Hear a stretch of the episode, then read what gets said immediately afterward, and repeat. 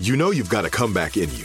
When you take the next step, you're going to make it count for your career, for your family, for your life. You can earn a degree you're proud of with Purdue Global.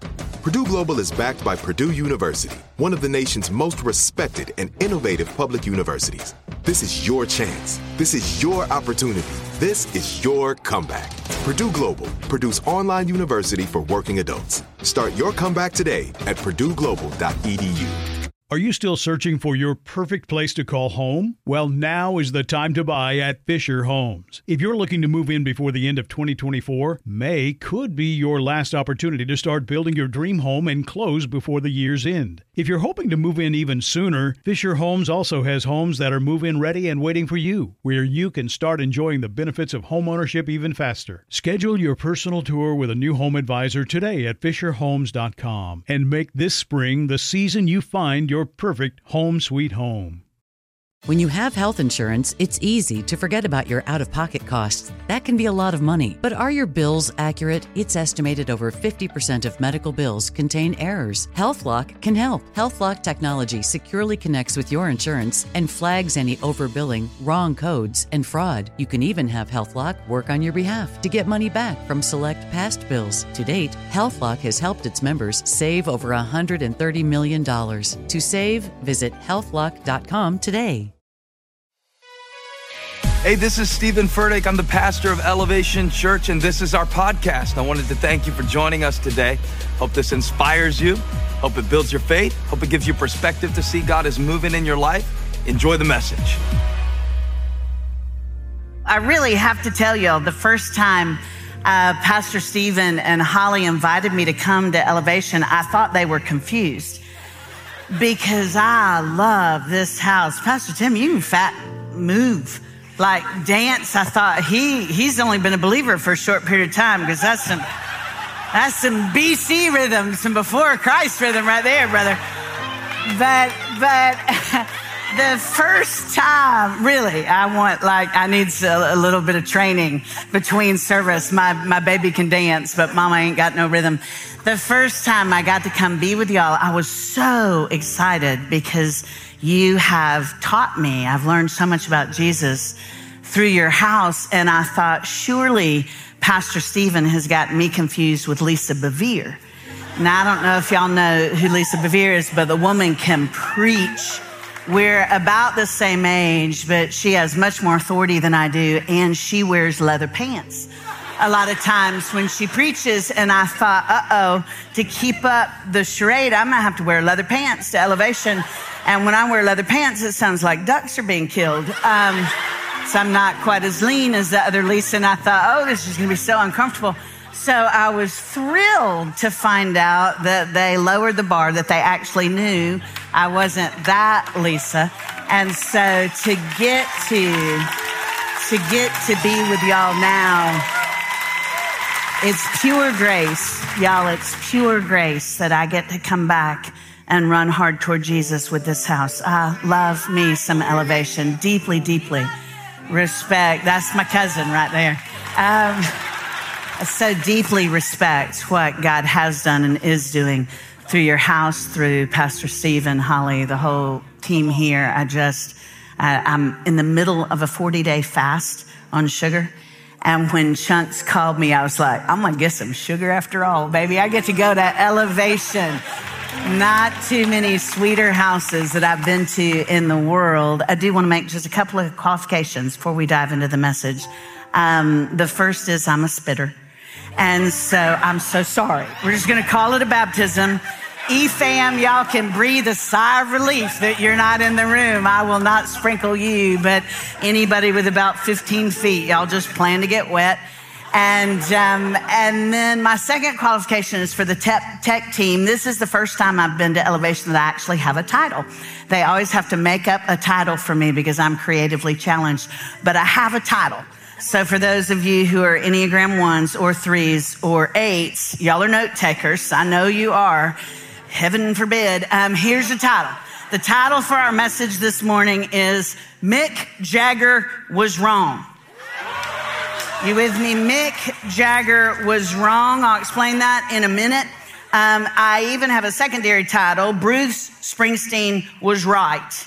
Mick Jagger was wrong, Bruce Springsteen was right. Now, for those of you Gen Zers who don't know who's Sir Jagger or the boss, who they are, y'all need to rectify your Spotify because they're, they're two of the best, but theologically, Mick Jagger was wrong. In light of that title, we probably need to pray before we dive into God's word. And so since we've loosened up a little bit on the restrictions and y'all are sitting next to your beloved, reach out and touch them. If they're not your beloved, don't grope them. But let's pray. Those of y'all who are listening to this online and you're driving, please don't close your eyes while you pray. Jesus, Jesus, Jesus, Jesus. King of kings, Lord of lords, the lion and the lamb, the lily of the valley, mighty God, wonderful counselor, Messiah, Adonai, the Christ, the anointed one. Jesus. Thank you for your mercy. Thank you for your compassion. Thank you for your accessibility. Thank you that what we sang was not just uh, inspirational. Thank you that you actually do meet all of our needs according to your riches and your glory. Thank you that you stick closer than a brother. Thank you that we can cast all our anxiety on you because you care for us. Thank you, Jesus, that when you ascended into heaven to sit at the right hand of God the Father, you did not leave us as orphans. That even during those seasons when we feel missed or marginalized, your presence is palpable. Thank you that when we look back over our lives, we don't see your back, that you are present that you left us your Holy Spirit, who even this morning reminds us that we have the right to call the God who breathed the universe into existence Dad. Thank you, thank you, thank you.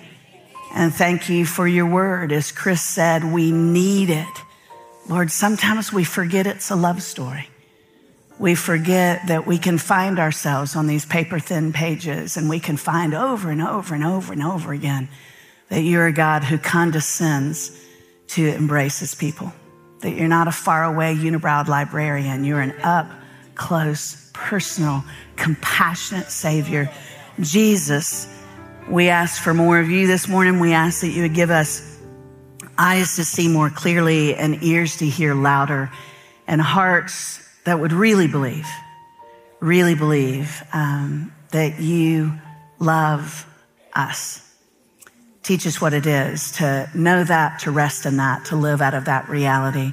We ask these things, Jesus, by the power and authority of your name, and we ask it for your purposes. Amen and amen. I, uh, I feel so close to y'all and so affectionate with y'all because you have become like a family of cousins for me. Holly has become just a dear, dear friend. I don't like standing next to her because her waist is about the size of my ankle, but other than not wanting to stand in close physical proximity, I love Holly. And so I, I feel safe enough to tell y'all a story that I have never told before publicly, um, because it's a story that is, um, well, it's just a little too revelatory. And it's about one of my most recent uh, blind dates gone horribly awry. Um, for those of you who've been here before, you might remember that I'm old and single. I'm 57. Um, my husband is lost and won't stop to ask for directions. And I do have a daughter by the miraculous kindness of God. I got to bring my baby girl home from Haiti the year I turned 50 and she was four. So I went through menopause and motherhood at the same time, but we don't have a baby daddy. And so, um, I actually told her one day I was teasing with her and she, we were talking about prayer requests and I said, baby, it's okay for us to pray for a baby daddy. I said, you know, God brought you to me, but it'd be cool if we had a daddy with skin on in our house. And she went right to her little Christian school and gave that as a prayer request. Uh, got met in the drive-through pickup line by the headmaster who was not at all pleased that I told a kindergartner to make her prayer request, I need a baby daddy. So, Anyway, be careful be careful who you use that terminology with.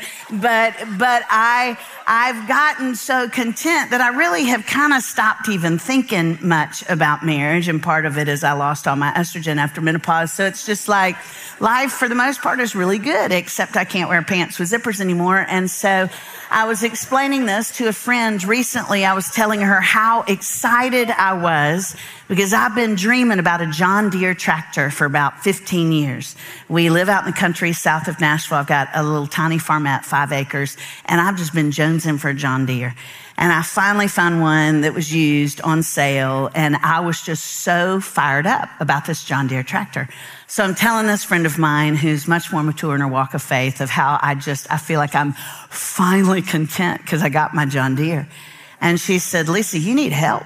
And she began to lecture me about the fact that I, I wasn't praying about marriage again, that I wasn't, that I wasn't praying for a husband. And she lectured me so effectively that she finally manipulated me into signing up for a three month trial membership with a Christian online dating uh, organization. Uh, please hear me. I'm not dissing them. I've seen the advertisements. I've seen the cute couples gazing adoringly at each other. Maybe some of y'all met through online dating, which is a cult. But other than that, I know, I, I, know it can work. I know it can work. And so she said the reason that I wouldn't even try it was because of my pride. And I thought, well, you know, my pride's got me in trouble before, Pastor Tim. And so I thought she's probably right. I'll sign up. It's only $79 for three months. And I thought, that's, that's good. You know, it's about Starbucks, you know, price. I, I can do it. So I sign up, and, and for some reason, I'm set up with uh, a lot of men who, who live in their mother's basements and are unemployed. Not that there's a thing wrong with that, nothing at all wrong with that. But my, my preference would be preference, just, just preference would be a man who, who doesn't live with his mama because we're in our 50s. And, um, and, you know, if he had a part time job, that would be cool. And so I was really excited that one of the men I was matched with had a, had a full time job and had a, a place he lived by himself. So I thought, this is amazing. Well, we start you know, just communicating back and forth on email. And he hadn't sent a picture, but, you know, we all lie on our pictures. We're over 50 anyway. You should see my filters. Um, yeah, when Colleen takes pictures, I'm like, please stand on a ladder so I can, you know, have, so I'm like, you know, I don't care if he doesn't have to have hair or money as long as he, you know, doesn't live with his mama. And so he was super witty. And I was like, oh man, this is awesome. Cause humor is just, humor's it for me. Humor's like, wit's like an aphrodisiac. I'm like, man, this is awesome. I like this guy. And, uh, ladies, amen me on this. He could spell. That's amazing. I mean, to get a guy, and guys, I love men. Please hear me. I'm not, I'm not trying to throw shade at y'all. It's just a lot of times on email, guys are less than grammatically correct. And so if you get a guy who's witty and he can spell, I'm like, oh my goodness, this is like Romeo with, you know, amazing. And so I thought, I'm, I'm kind of starting to feel myself kind of lean toward this fella. And so he sent me an email that happens in online dating that is, okay, let's move to the next step. Let's meet face to face. And I was like, well, I would love to. That would be a delight. And then he sent me a disclaimer. It was a rather lengthy disclaimer, and I won't tell you everything in his disclaimer, but I will tell you he explained, and this part isn't funny, so hear me. He explained that he had extreme social anxiety, and so he did not leave his home, that he worked from home. That he had not left his home in years, except for rare occasions. And that, I mean, that, that's not funny. That kind of broke my heart. And then he said, he was also very hesitant to ever leave his home because he um, really, really loved his pets. I love my pets. I mean, I do. I have two dogs. I don't have you know, a t-shirt with their picture on it or anything. Don't sleep with them, but I love my dogs. I really love my dogs. And so he went on to explain he loved his pets and he had 38 cats. And I was like, well, you know, I mean, I, I really want to be open. I don't want to be too picky, but um, Missy, my little girl, is allergic to cats, and I'm very much an extrovert. And so I thought to stay inside all day with that many cats, I don't think I can do it. I don't think, you know, Missy'd be sneezing. I'd be bored. I just, I don't think probably this is a match made in heaven. But I wanted to be really careful about telling this guy, probably, probably this isn't going to go anywhere because I thought I don't want to be unkind or say anything that would be offensive to him. And I was thinking about it all afternoon. I was really kind of worried as to how to explain to this fella because you don't leave your home and because you're a cat boy, it's, we're probably not going to connect. And, and I had to go to my doctor because I had bronchitis and a double ear infection at that time. And my doctor gave me, um, he gave me some pretty strong steroids and then he gave me Ambien because he said, Lisa, the, the steroids are going to keep you from sleeping. So you're going to have to take Ambien tonight.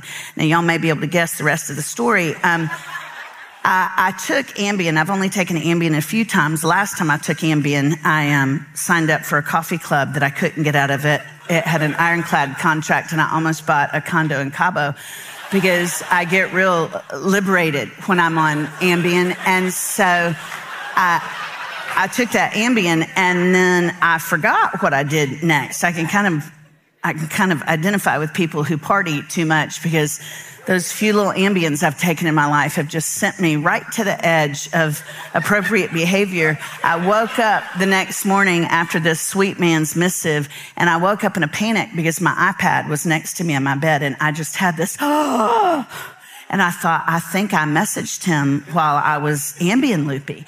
And so I just, as quick as I could, went to that, you know, Christian online dating app and I went to my sent messages and sure enough, I had messaged him the night before when I was out of my mind. And I, I wrote him a Dear John letter that was, that had bad grammar. And, um, and at the end of the note, I said, as I was basically saying goodbye, I said, maybe someday I'll be able to sit on your lap. Now, y'all, I meant to write, maybe someday I'll meet your cats. And I don't know to this day, I am like, I am old, have not dated him forever. I am not sleazy. I do not say certain things like that. It was some kind of horrible Ambien fueled Freudian slip. I meant to say maybe I would meet his cats. And when I saw it there blinking on my screen, maybe someday I'll send it. I just went, ah! I just, I panicked. I got completely out of the dating app. I've never been on one since I was like, oh, this is just so awful.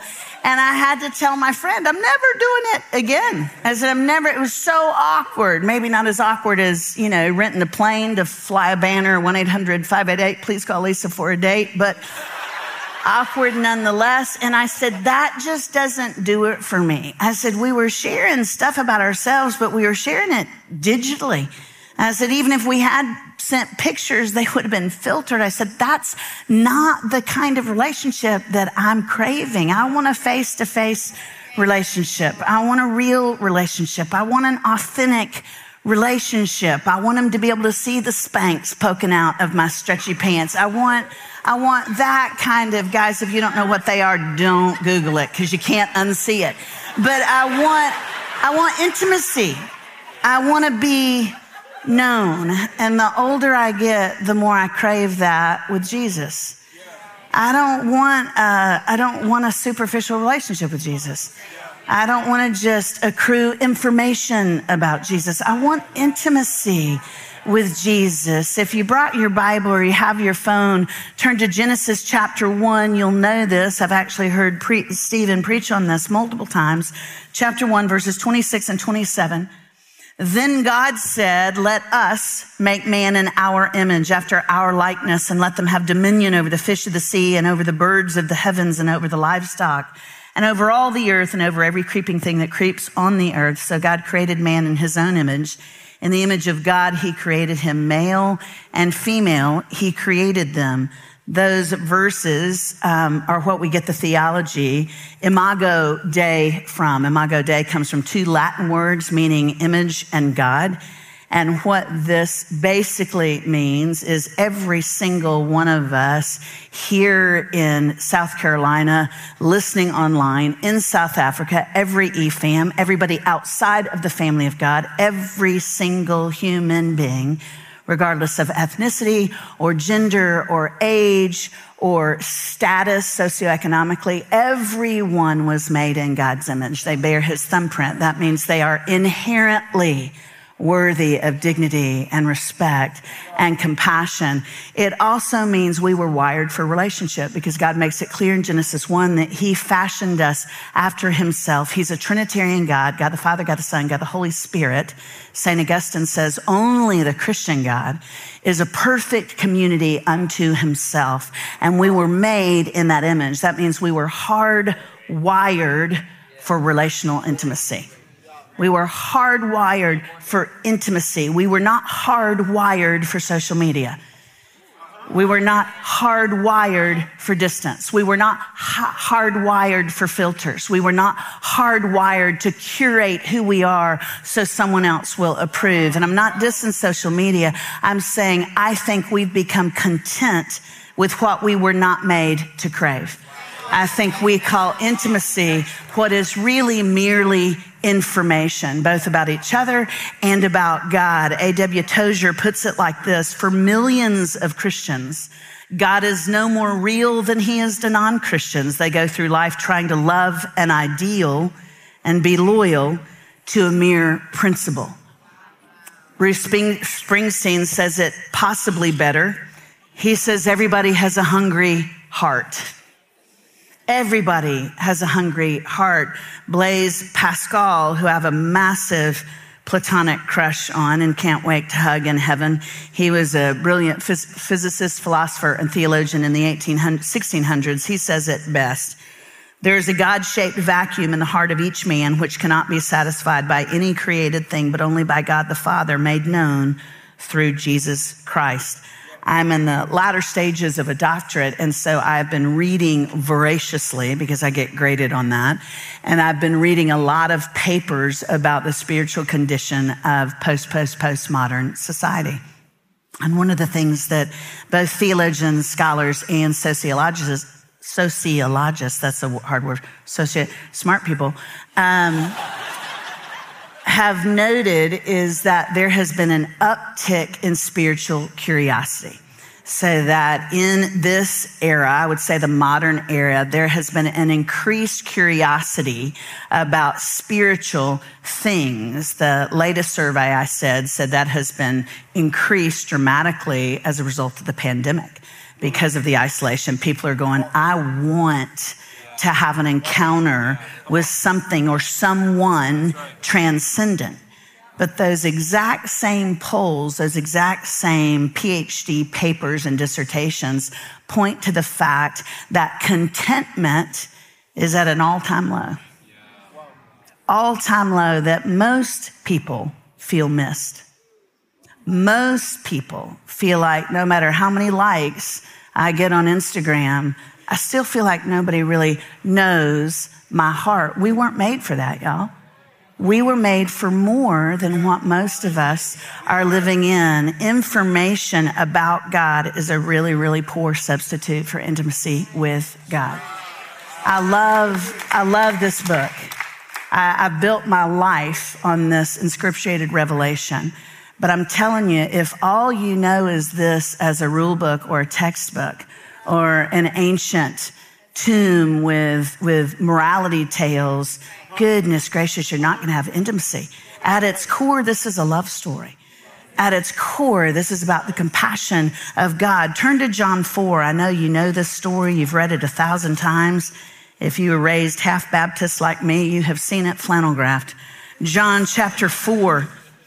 Now, when Jesus learned that the Pharisees has heard, now when Jesus learned that the Pharisees had heard that Jesus was making and baptizing more disciples than John, although Jesus himself did not baptize, but only his disciples, he left Judea and departed again for Galilee. And he had to pass. That's actually not a great English translation. He didn't have to pass. He chose to pass through Samaria. So he came to a town of Samaria called Sychar near the field that Jacob had given to his son Joseph. Jacob's well was there. So Jesus, wearied as he was from his journey, was sitting beside the well. If you are comfortable writing in your Bibles, those of you who have brick and mortar Bibles, um, and those of you who don't own a brick and mortar Bible, this is because I'm old, but let me bring an old sister word to you. If you're only Bible. Hear me. If your only Bible, because I know most of the times we don't bring our Bibles to settings like this, so I'm so happy you have your iPads and your phones. But if you don't have a brick and mortar Bible somewhere in your home, in your apartment, that's like an old man in short shorts. That's sad. Um, you you need a brick and mortar Bible, and I'm telling you, as an older sister, those of y'all who still have tight skin and high metabolisms, there will be seasons in your life when you go, I got to be close to the promises to remember them. I need to go back through the pages of my, my Bible and see the notes I made in my Bible and go, oh, he was there. He was there. He saw me. So no shame, no condemnation. If you, if you're new to the family of God, if you don't know Jesus yet, you're still just kind of circling the church, wondering if this is true, please talk to somebody in your eFam, somebody here in brick and mortar elevation, and just say, I'd really love to be hooked up with a Bible because we would love to get you an actual brick and mortar book to take home with you but if you're comfortable writing those, underscore, underscore that Jesus was sitting by the well. I'll come back to that in just a minute. It was about the sixth hour. That means it was blazing hot because it was the middle of a Middle Eastern day. There came a woman of Samaria to draw water. Jesus said to her, give me a drink. For his disciples had gone away to the city to get Chick-fil-A. The Samaritan woman said to him, how is that that you, a Jew, ask for a drink from me, a woman from Samaria? I won't go into great detail, but most of you know that Samaritans were considered half breeds in the most, oh goodness, the most misunderstood, most demeaning way because they were half Jew and half Assyrian. Uh, when Israel was defeated and northern Israel was carried away by the Assyrians, Assyrian warriors married uh, Jewish widows They'd killed their husbands. And they didn't do that because they loved them. They did that to further subjugate them and to water down Jewish lineage. And so a Samaritan was considered by a Jew to be uh, just way, way, way, way, way, way down on the social totem pole. And there was even Mishnah, there was even application of Torah, the Jewish Bible, that said if you have a Samaritan in your home for a meal, you've heaped coals of judgment on your family's head. So the persecution of Samaritans was um, was like the persecution of some persecuted people groups we've seen in our era. So this woman's saying, How in the world would a guy like you talk to a girl like me? And Jesus answered her, If you knew the gift of God, verse 10, and who is it that is saying to you, Give me a drink, you would have asked him, and he would have given you living water. Well, they go on to have this beautiful discussion about theology, which again was highly unlikely. This is in the first century. This is the era in history that women were considered uh, lower than a second class citizen, whether they're Samaritan or not. One of the most common rabbinic proverbs during the first century was uh, better that Torah be burned than read by a woman. Uh, a woman wasn't even allowed to engage with the Jewish Bible. Women weren't allowed in the part of synagogue where teaching happened. They could go over to the other part and cross stitch and share recipes, but they couldn't be in the part where they were talking about how God loves us, how he meets all our needs. Another rabbinic proverb was, Thank thee, thou, Jehovah, who didst not make me a woman. And so it's highly unlikely for a Jew to have a conversation with a Samaritan, even more unlikely for a rabbi to have a theological conversation with a woman. And yet here's Jesus. He always turns culture upside down. Here's Jesus going to someone everyone else would ostracize or marginalize. He has this conversation with her. And y'all remember later on in, in John 4, he talks to her about worship. And I know y'all have such amazing musical worship here. Chris could probably, he could probably stand up and recite all of John 4. It's, it's one of those kind of orthodox walls about worship. It's foundational. But it's even better than we read in the black, white, and red. Because when, when Jesus talks to this woman about worship, do y'all remember any other facts about her besides the fact that she's a Samaritan? Y'all can talk back. Exactly. She's been married multiple times. Anybody remember exactly how many times? Five times. And what's her current living conditions? Living with a man who won't do her the dignity of marriage, perhaps had cats, we don't know for sure. But she's living with a man She's living with a man who won't marry her. Now, I've heard from my earliest memories in church. I started going to church when I was in utero. My mom was there every time the doors were open. And so from my earliest memories, I remember this story. And I remember this woman always being castigated, not for being Samaritan, but for being sleazy. Because goodness gracious. I mean, it's like she got marriage mixed up with Cinco de Mayo. I mean, she just gets married over and over and over again. And so she's castigated even in modern evangelical culture as being a woman of loose morals. Y'all, we've gotten it wrong. If you study Judeo Christian history and culture in the first century, it's highly unlikely for a woman to be married twice because once a man gave a woman a certificate of divorce, it was also a label of shame. Rabbi Hillel, who preceded Jesus, he died, I think, five years after Jesus was born, but one of the most authoritative rabbis in Jewish history. Rabbi Hillel had such a, a disregard for women that he taught Jewish men it is okay, it is okay with God for you to divorce your, your wife if you don't like the way she cooks. That's in Mishnah. They, they, they get to divorce their wives. And once they divorce her, what that man has said to his community is, she's not worth it. Pick somebody else. She's not worth it.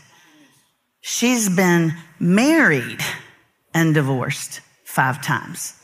No Jewish man is going to marry a woman who's been divorced, rarely once, but two times, three times, four. Mm-mm. There's no way. That just flies in the face of first century Jewish protocol. What modern conservative theologians assert is that not only did she not have loose morals, it's much more likely that she was beautiful with a tremendous character. That's the only thing that would justify men being willing to take the unnecessary risk because they could have slept with her, but not given her a certificate of marriage. And yet five guys said, she's worth it to me. She's worth it to me. So stop and think. She's castigated. One of my favorite theologians believes, we can't prove this until we get to glory and meet her, but believes she probably struggled with infertility because that was also a reason to divorce a woman.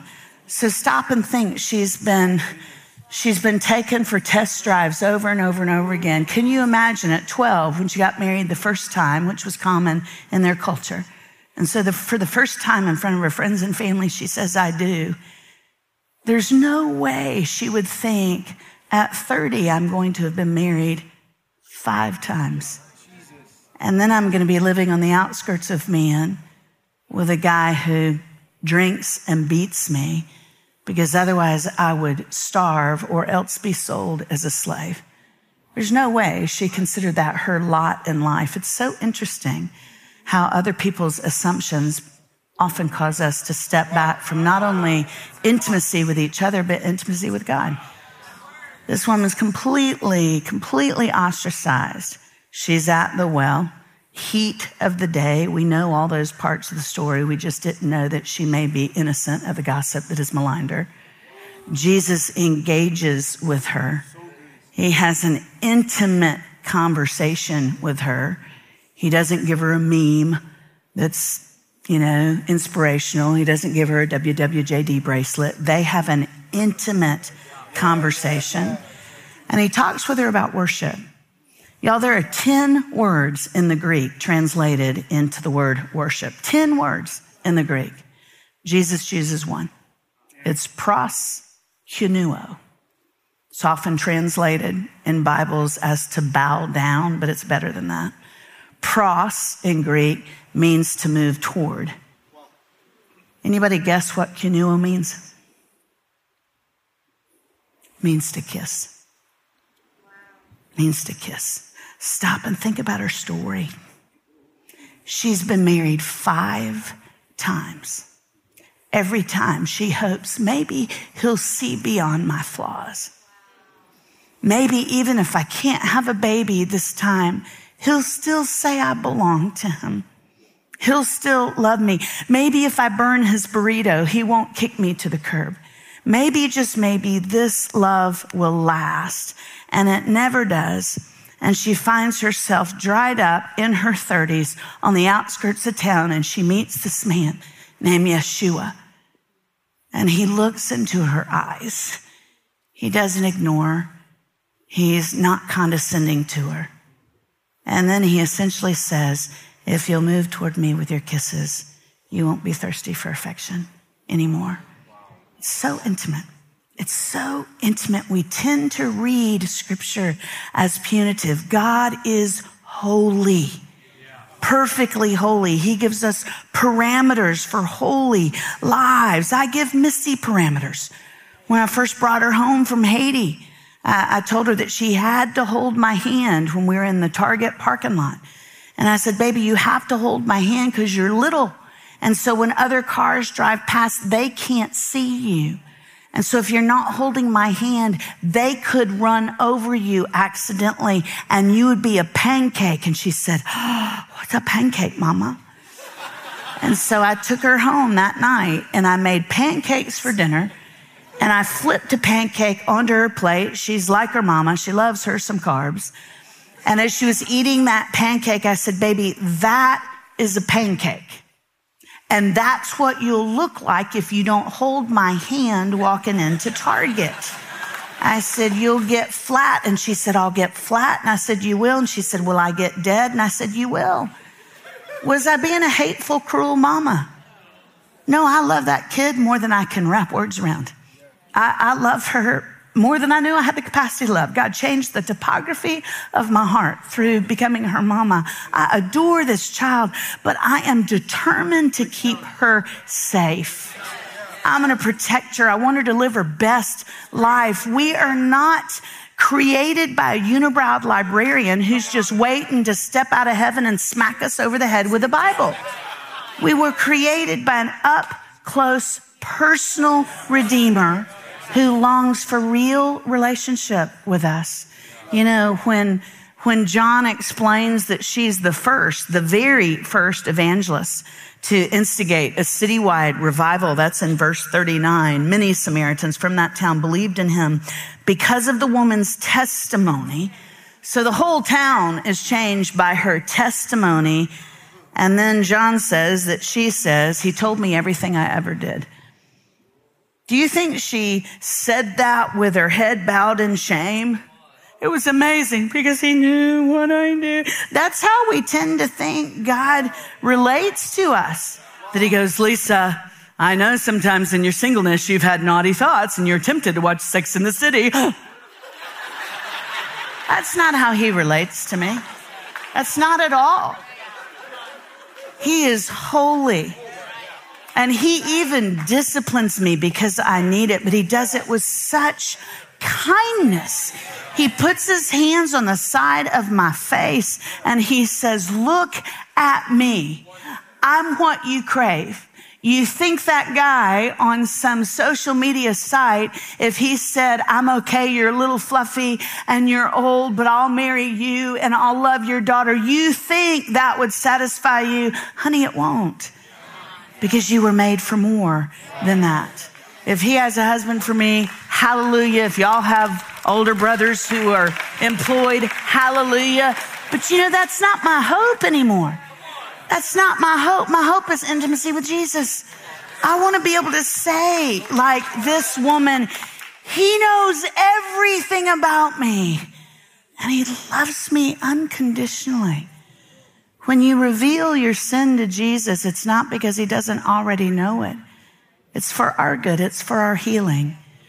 When, when we reveal our sin to him and he goes, I know, honey, I know, we go, oh, he still loves me and he knows that Jesus knows us completely and yet still loves us unconditionally. Turn to the end of the book to John chapter 21 to bring you up to speed, those of you who haven't heard this story, Peter, who is one of the original 12 disciples, he's the one I identify with the most because he's always stepping in it, always making mistakes, always doing stuff before he prays about it. He is just like caffeinated ADD and this close to being a prodigal every day of his life. Just a, a, a stinker for Jesus. And, and I love that the stories we read, y'all, these are not perfect paleo kind of spiritual people.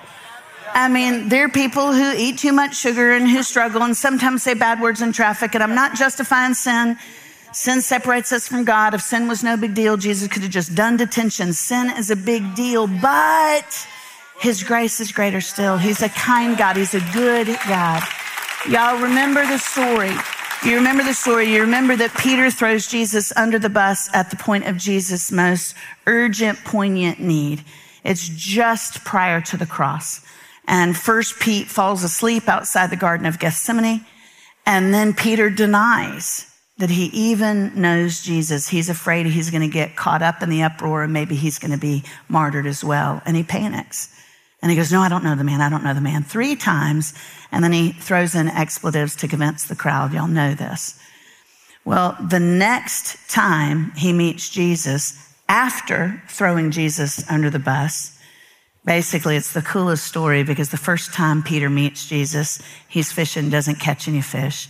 It's repeated. It's, it's the exact deja vu moment. It's so sweet. He's fishing, same lake. John calls it Sea of Tiberias for political reasons. It's the Sea of Galilee, Lake Gennesaret. Pete's back out on a boat. He's fishing, hasn't caught anything. A stranger appears on the shore and says, Have you caught any fish? And he says, Nope, not a one. He says, Throw your nets to the right side of the boat. Same exact thing as Luke 5. They throw the nets to the right side of the boat. Fish begin to catapult into the net. I mean, Pete, even as slow as he was, you know, Pete went, This feels familiar. Something about this feels familiar. And then he recognizes it's Jesus. Now, remember the context. Remember the context. Last time he saw his Savior, he has betrayed him horrifically. This is the next time. It's a week and a half later, only a week and a half. You'd think that Pete would go, I need to back the bus up. I need to get in a 12 step program. I need to go to a John Maxwell conference. I mean, I need to get myself together before I engage again with Jesus. That's not what he does. Instead, he dives out of the boat. Scholars tell us they're only about 100 yards from shore. I mean, he could have waited two or three minutes, but he doesn't. He can't wait to get up close to Jesus, even though he's carrying horrific betrayal. But he knows what he'll find at the feet of Jesus. He knows he'll find mercy because he spent three years with Jesus. Even though he totally messed up, he knows he'll find mercy. He gets to Jesus. You remember the story. Jesus eats a fish to show it really is me. I'm not a mirage. And then they have a conversation. Do you remember the last conversation Pete had with Jesus? It's one of those real familiar conversations in, in church. Jesus says to Peter, John 21, he says to him, when they had finished breakfast, Simon, son of John, do you love me more than these? He said to him, Yes, Lord, you know that I love you. He said to him, Feed my lambs. He said to him second time, Simon, son of John, do you love me? He said to him, Yes, Lord, you know that I love you. He said, Feed my sheep. He said to him the third time, Simon, son of John, do you love me? Peter was grieved because he said it the third time, Do you love me? And he said, Lord, you know everything. You know that I love you. Now, y'all have heard why Jesus posed the question three times. Why have y'all heard Jesus pose that question three times? Talk back louder.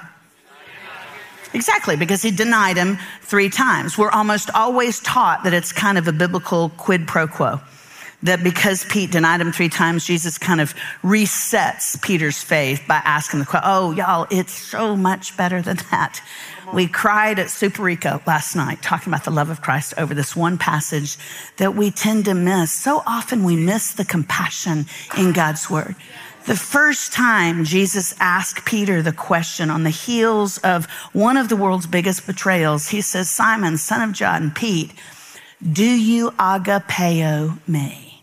Three words in the Greek for love. Agapeo means sacrificial love. You love him more than anything. Phileo is a brotherly kind of Facebook friend kind of love. And then eros is what I never get to experience. That's a frisky kind of love. And so Jesus says to Peter, Peter, do you agapeo me? We just translate them all love. It's so much better. It's so much more intimate. Do you agapeo me? Do you love me more than anything? Pete says, Lord, you know me. You know, I just threw you under the bus. You know, I totally blew it. You know, I phileo you. You know, I love you like a, like a friend. On my best day, that's all I've got. Second time, Jesus says, Peter, do you agapeo me? Do you love me more than anything? Do you love me with a sacrificial love? Have you laid it all down? Are you living what you sing every Sunday at Elevation? No, sir. No, sir. You, you know me, Jesus. A week and a half ago, I was flinging the F word and telling people I'd never seen you in my life. You know me, Jesus. You know how fickle my faith is. You know how many times I've messed up. You know me, Jesus. You know I phileo you on my best day. All I've got is a brotherly kind of love. Third time, our Savior. Don't you imagine Pete now just kind of staring at his feet? You know, probably wearing chacos and that Middle Eastern sand. He's hot, he's grimy, just staring at his feet, thinking, I am the worst of the worst. And I imagine Jesus, I don't know for sure, but I always get pictures in my head when I read these true stories. And I imagine Jesus grinning. And I imagine him taking his hands that have recently had spikes driven through the wrist.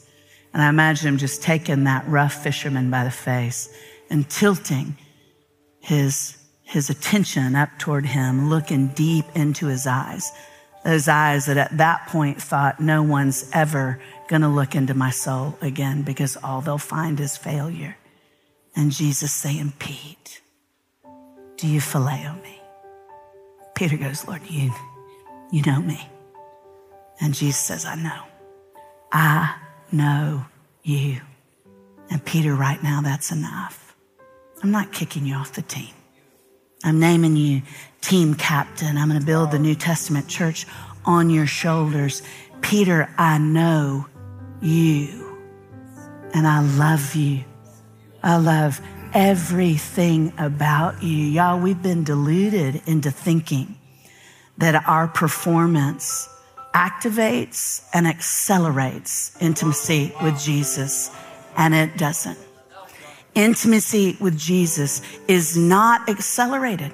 It's not activated by our performance, by our deservedness or lack thereof. It's his kindness. He closes the gap. He pursues us. Most of what it takes to have intimacy with Jesus is just recognizing you can't make it by yourself. One of the reasons I love Peter so much is my faith has been solidified in failure. 12 years ago, I lost everything that mattered to me two primary relationships, one to death, and I was diagnosed with cancer, which at first looked very serious, all in the same week. And I've always been one of those girls who preaches grace, but I don't really believe it for myself. It's been like wet soap, been hard for me to hang on to. And so I talk about it. I can throw an acrostic up about it. I can even give you the Greek about it. But I, um, in the corner of my heart, thought that I definitely wasn't good enough for God. And I, I actually wondered if God was enough for me. I thought if I don't have somebody with skin on, I'm not really sure I can make it. And, and I lost hope. And I got to a point of such deep desperation, disappointment. I lived in a little cottage south of Nashville by myself that I remember waking up one morning and thinking, I've got Ambien from a time I was sick. I'm going to take two Ambien, not because I want to die. I was too afraid of the mess I'd leave behind for people, but I just can't be conscious. I just don't, I just want, don't want to wake up and remember that I don't feel like anybody really knows me. And I don't feel like if they did, they'd really love me, much less Jesus. And he spoke to me during that season more clearly than he's ever spoken to me. I don't know if it was an audible voice. I was by myself. It certainly felt audible. But he said, Lisa, you've been running your whole life. You've been running scared your whole life. So I'm going to take you to the basement and I'm going to sit there with you in the dark until fear doesn't own you anymore.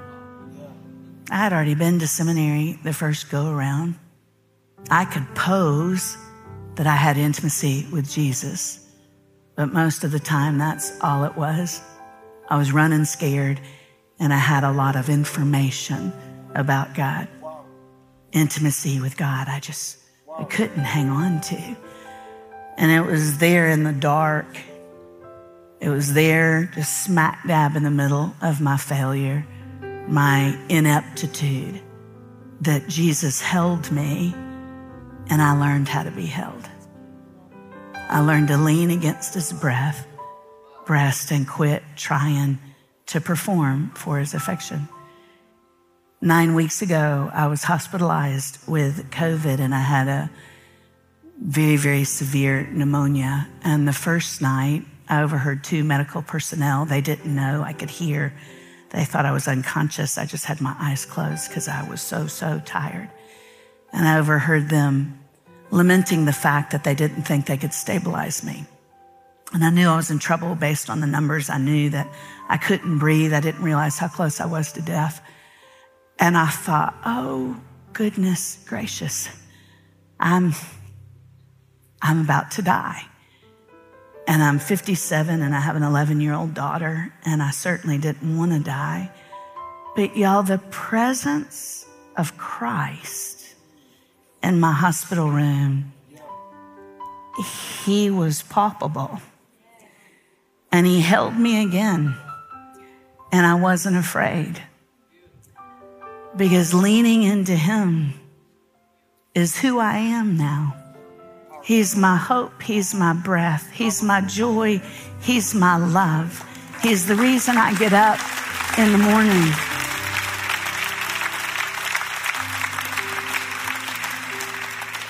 I've been long winded. Some people wish I didn't get my breath back after that pneumonia. Um, and I apologize for going a little over, but I want to actually end with a question. The last thing you sang was, I shall not want. In Mark chapter 10, Jesus encounters a man who's been totally missed. He doesn't have intimate relationships. He's blind. He's ostracized. He's alone in the dark. And Jesus puts Easter on pause. He's walking to Easter and he stops and he says, Bring him to me. He's that kind. He is that kind. He would pause everything for you. It's not a corporate grace that you're experiencing at elevation. He sees you. He knows you. He loves you. He sings to you in the dark. You may not feel it, but He is closer than your next breath. And He says to Bartimaeus, What do you need? I shall not want. Some of y'all are going to sing that. I'm going to walk out of service this morning and you're going to get in your car and you're going to feel overwhelmed by disappointment and loneliness. You're going to go back to your condos and your apartments and you're going to say, I'd love to be with a guy with cats. I'd love to have somebody who pursues me. I'm tired of carrying the weight of my life by myself. Now, I ask y'all to bow your heads and close your eyes. Again, if you're driving, listening to this, obviously, stay alert. But I would ask you the same question What do you need from Jesus? What do you need from Jesus?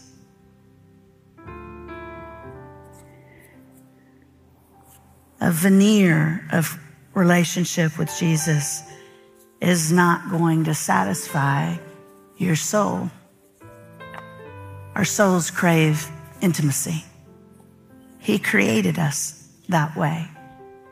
He created us to long to be held, to long to be seen by Him, to have ongoing conversation with Him every day, to walk with Him. What do you need from Jesus? Thank you for joining us. Special thanks to those of you who give generously to this ministry. It's because of you that this ministry is possible. You can click the link in the description to give now or visit elevationchurch.org slash podcast for more information. And if you enjoyed the podcast, you can subscribe, you can share it with your friends, you can click the share button, take a screenshot, and share it on your social stories and tag us at Elevation Church. Thanks again for listening. God bless you.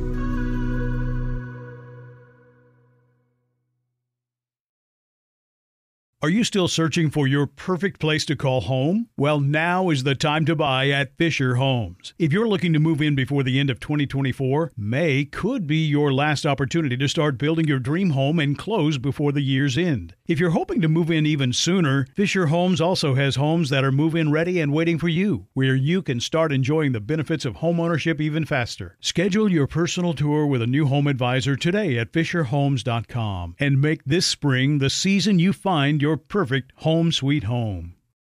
Right here, right now. Find your beautiful new floor at Rite Rug Flooring. Choose from thousands of in stock styles, ready for next day installation, and all backed by the right price guarantee. Visit riterug.com. That's R I T E R U G.com today to schedule a free in home estimate or to find a location near you. 24 month financing is available with approved credit. For 90 years, we've been right here, right now. Rite Rug Flooring. Whether you're a savvy spender maximizing your savings with cashback rewards, a thrifty rate watcher seeking the lowest interest, or a travel enthusiast looking for extraordinary perks, Kemba Financial Credit Union has a visa to complement your lifestyle and unique needs. Apply today at Kemba.org to unlock a limited time 2% cash back on purchases and pay 0% interest on balance transfers for an entire year with a new visa from Kemba. You deserve a card that works for you. Restrictions apply. Offer ends June 30th, 2024.